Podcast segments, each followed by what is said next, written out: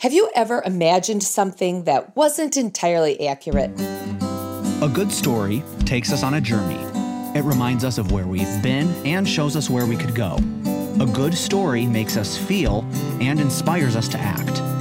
Welcome to the Good Story Podcast, where everyday stories that make you laugh, cry, or feel slightly uncomfortable will leave you inspired as Kirsten King tells true stories and teaches truth.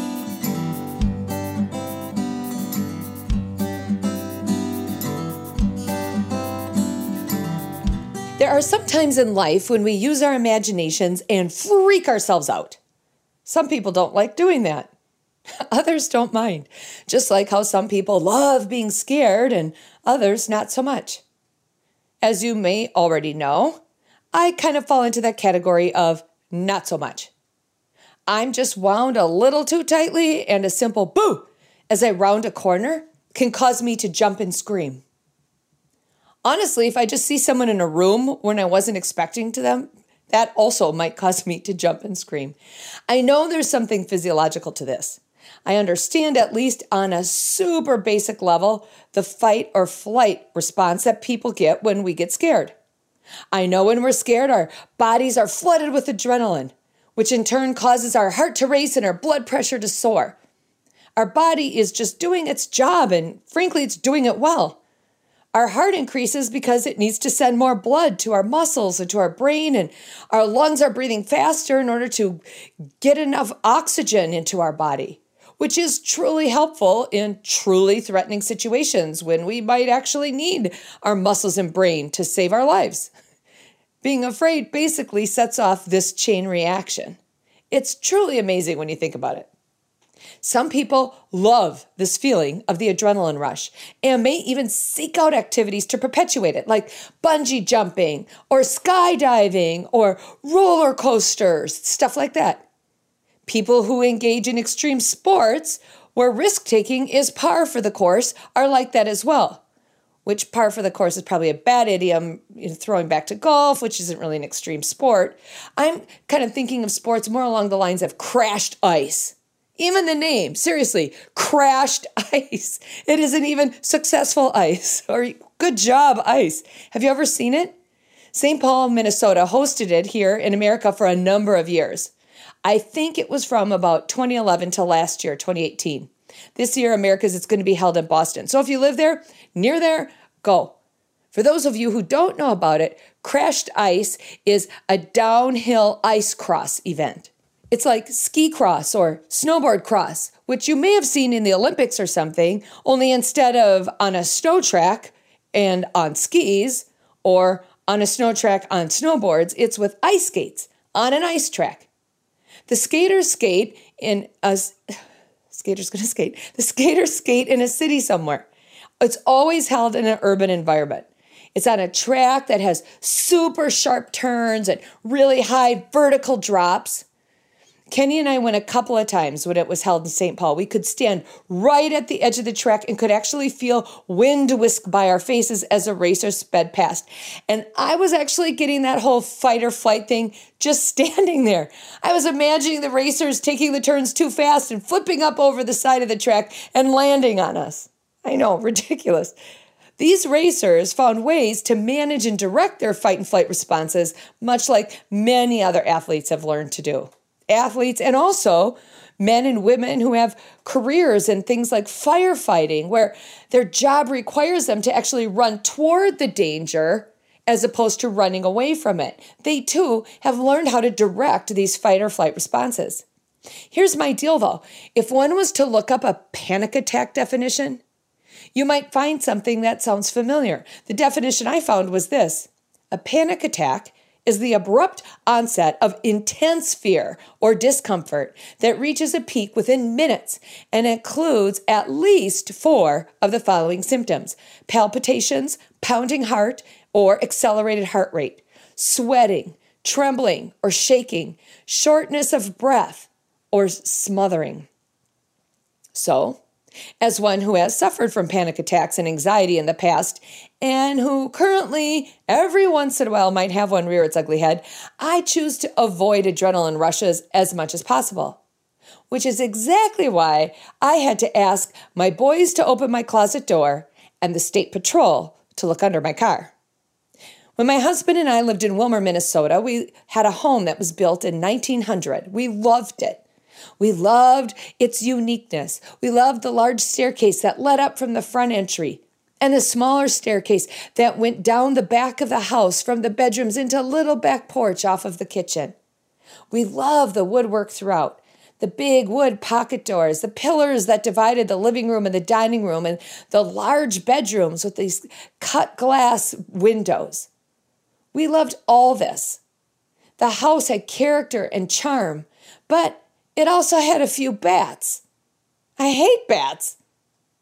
I thought everybody hated bats until recently I heard of somebody who went and visited a bat cave. Not like the bat cave with Batman and Robin, but a real bat cave that was in the earth and housed real bats. They chose to go there. Our house didn't have bats like that, not like piles and piles, not family units as far as I know. But every once in a while, a bat would show its ugly face and I would be paralyzed. I feel the same way about mice, but since mice can't fly, I can trick myself into feeling safe around them by standing up on chairs or tables or counters or whatever else I can find. I think in the 19 years we lived in our house, we had four bats. One bat every five years or so. Not bad, I know. But when you're looking at one, you're not thinking of the four years you haven't seen one. You're just thinking, oh my gosh, this is the year, this is the day, ah, this is the bat. One particular evening, I remember I had put the younger kids to bed and the older two were hanging out and playing in their room. I was in my bed reading. I heard a high pitched kind of scratching, squeaking noise. I ignored it for a bit because it just came and went. It would start and then stop, and then start and then stop, and then it went again. I heard the kids jumping around in their room. They were laughing and having fun, and I thought maybe it's coming from there. But when it started and stopped, I realized nope, it is not. It did not. It wasn't. It was definitely coming from my room. I waited to hear it again, and before long I did. The kids were jumping around and laughing and in their room, and I was in my room, serious and still and staring straight ahead at my closet door. Oh my gosh, it's coming from my closet, this high pitched, squeaky, scratchy sound. And then I saw it in my mind's eye. I imagined this bat clinging to a shelf, using its tiny little nails to hold itself up, scrambling, trying to find a more comfortable spot, and squeaking and scratching all the while, making me more and more uncomfortable in my bed. I knew it was a bat. I couldn't see it, but I knew it. And then the noise stopped. And it didn't start and stop. I imagined the bat died. I imagined it fell from its perch and landed nestled into one of my sweaters. I imagined myself grabbing a sweater one day and, while opening it up, have a bat drop to my feet while I was unfolding it. My heart was racing. I was breathing faster. I do not want that to happen. And then I heard the squeaking and scratching again. Oh, I was so glad it was not dead in my sweater. But I still needed to figure out how to kill it and where I could see it. Kenny was gone for the night at a junior high retreat. So I went into the boys' room and told them about the problem. Then I went to the garage. I got two tennis rackets, big garden gloves, and a brand new large garbage bag. I went back into the boys' room and told them about the solution. We are going to go into my room and we will shut both doors. Our room had a smaller room attached to it that we used as an office. I told them, I'm going to give you each a tennis racket and a pair of these gloves. I am going to open my closet door and I will run out of my room as quickly as possible and I will shut the door behind me. Then I will run down the hall, I will run into the bathroom, and will also shut that door behind me as well. In the meantime, you two are going to swat at the bat with these tennis rackets until it's dead. Then you can use your gloves to pick it up. You will throw the bat away into this large garbage bag and the gloves into the garbage bag. You will tie it up and you will throw it into the garbage can outside. I'll be able to see you at the garbage can from the bathroom window, at which time I will come out and give you each $5. We began the plan. We went down the hall from their room. We went to my room. We opened the door to my room.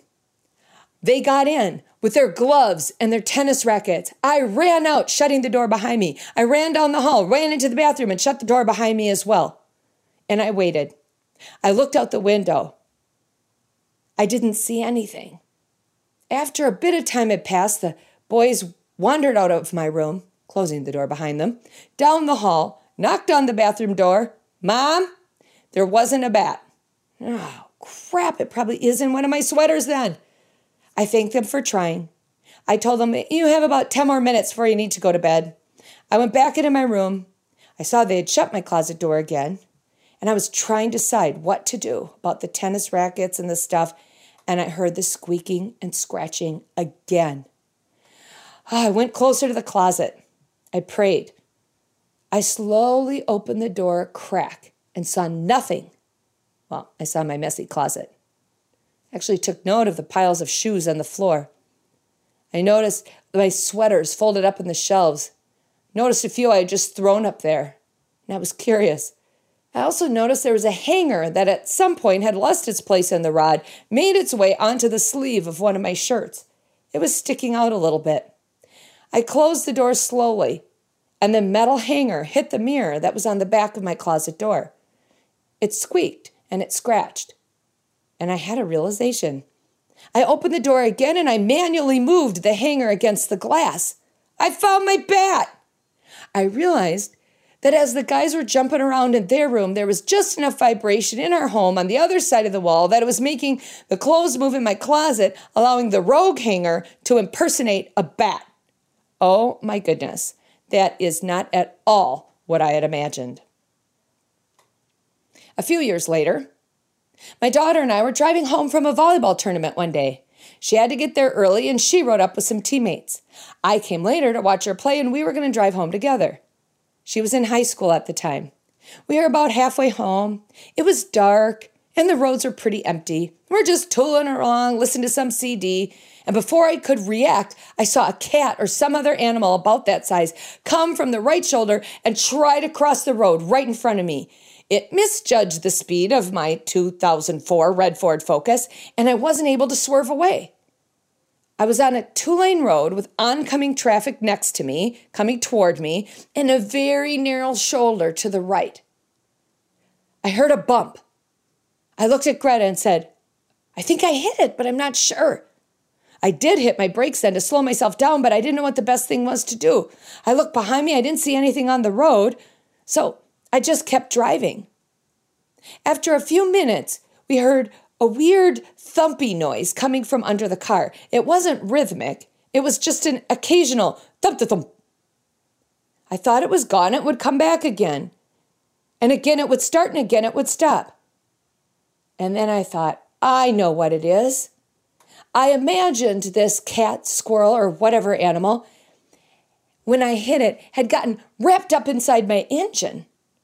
I imagined it clinging to life and trying to find a good grip on engine parts to ride it out until this fast moving thing finally stopped.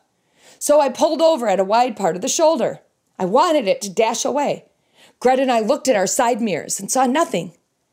I figured I should probably get out and shine a flashlight under the engine and see, but I was afraid.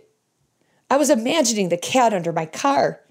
And the cat that I imagined looked like the cartoon cats you've seen, with all four limbs in a spread eagle position and the hair standing out like static electricity has gotten the best of them and a crazed look in its eyes. I imagined this freaky looking cat would, as soon as I shined a flashlight on it, freak out itself, release its grip on my engine, and would grab hold of my face. I asked Greta if she wanted to look under the engine. She didn't. We started driving slowly along the shoulder, and I heard it again. I thought, oh, I probably should just stay there until this thing finds its way to freedom. If it goes to the right, or its sudden death if it tried the road route again. We didn't have to wait long. I mean, we didn't have to wait long until the state patrol drove up behind us. He parked his car, turned on his lights, made his way to my window. I unrolled it and looked up. Oh, I knew him. He went to my church. I told him my problem. I think I hit a cat or something, and I think it's still lodged in my engine and it's making a thumping noise, and I'm afraid to look under it because I think it might claw my face. he, said he'd check it out. He walked along the shoulder, laid down on the ground, took his large flashlight, shined it up in the engine, and after a bit returned. Well, I asked him, Did you find it? He said, Well, I did find something. And he handed me a little piece of plastic, about four inches by three inches. He said, That's probably the cause of the noise. Oh my goodness, that was not at all what I had imagined. Did you know that this is one of the reasons why Jesus came at Christmas? It's why God Himself took on human flesh and made His dwelling among us. People could imagine God. They could make up all kinds of things about Him. Some had facts, based on what they had read or their ancestors had told them. Some had basic understandings. But without Christ, we all would have been left to fill in most of the gaps ourselves. Christ came as the exact representation of God Himself because Christ is God. We got to see God for who He really was. Jesus showed us that God is a God of compassion. He cares about how you feel. Read Mark and you'll see this time and time again. It says, and Jesus moved with compassion. Jesus also showed us that God is a God of peace who wants to unite, bring people together, bring fellowship, bring together mankind and their creator. He wants to get rid of discord and animosity. Jesus showed us that God is the everlasting Father from time past to time eternal. Jesus told his disciples and others who were around listening that he came from the Father and that he was going to be going back to the Father. And he told us that he and the Father were one. Jesus showed us that God is a God who cares for the outcast. Jesus reached out to the fringe of his community. He brought children and women and the poor and widows and Samaritans and lepers around him, and he loved them with conversations, healing, and his presence. Jesus showed us that God is a God who calls out spiritual abuse and self righteousness. We saw Jesus flip the tables. We saw Jesus point to the spiritual disconnect between those who elevated regulations in religion over and against relationship. He called those who did so whitewashed tombs. Without the gift of Jesus, without the gift of God making his dwelling among us, we might have been afraid of God. Perhaps, if we didn't know what God was like, we might have imagined him angry. Some people imagine God to be, at best, disinterested, and at worst, sadistic and punitive. Our imaginations could have run wild and been ill informed leaving us with anxiety and panic with a desire to either run from God or fight against Him. Jesus showed us truth. And by doing so, he erased our fight or flight response to God and invited us instead to live a life in relationship with Him. I am so thankful for Christmas and all it represents. I am so thankful that God came near and made his dwelling among us, allowing the world to behold his glory and know him better. And oh my goodness, he is not at all what I imagined. He is so much more.